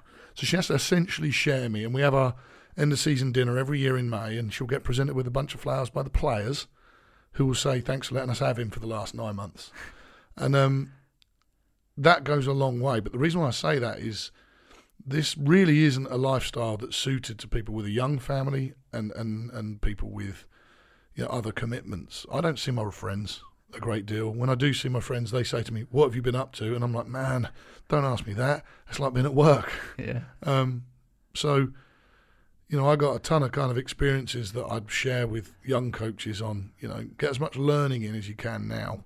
Because once you have a family, you, you ain't going to be going off to Slovenia for four days to to watch coaches. You're gonna you're gonna be going to you know Pleasurewood Hills and lower stuff, or you know, and taking and push, pushing a pram around a lake or something like that. Yeah. So, final question to wrap up: the future of, of Ipswich Basketball Club. You know, um, where do you where do you see the club going? What what do you want sort of in the immediate future? I guess looking ahead to sort of next season and then sort of next three to five years. What do you want to happen? I, do you know what, Sam? It's a question I get asked all the time. It's probably the, the question my mates do ask me when I when I go and have a beer with them. Uh, I, th- I, I think just get better, just get better at what we do. I'd love I'd love for a sugar daddy to come in and give me some money, not me personally, but the program some money so I could offer a full time coaching position or two to guys like Adam Davies, Matt Harbour, guys that have graduated. I don't mean specifically those two guys. Yeah, yeah, nice, but um, Poaching, know- tampering. yeah, exactly. Um, in, no, but in terms of um, we we are a stepping stone for people. We're a part or a rung on the ladder, and I, I do think that, that the the next step would be to be able to provide more employment for people and, and grow this program even bigger because I'm I'm the only full time person in our program, and you know I'm 38 now, man. you know I, I'm, I'm I'm ready to start uh, training up a, a, a, someone to inherit this. I've got I've got 20 years left, I think, but not much more than that. Perfect. That's a great place to leave it. Uh, Nick, thank you so much for, for coming through. It's much appreciated. Pleasure. Thanks for having me, Sam. You are listening to the Hoopsfix podcast, the official voice of the UK's largest basketball website. Visit hoopsfix.com for exclusive news, videos, and more.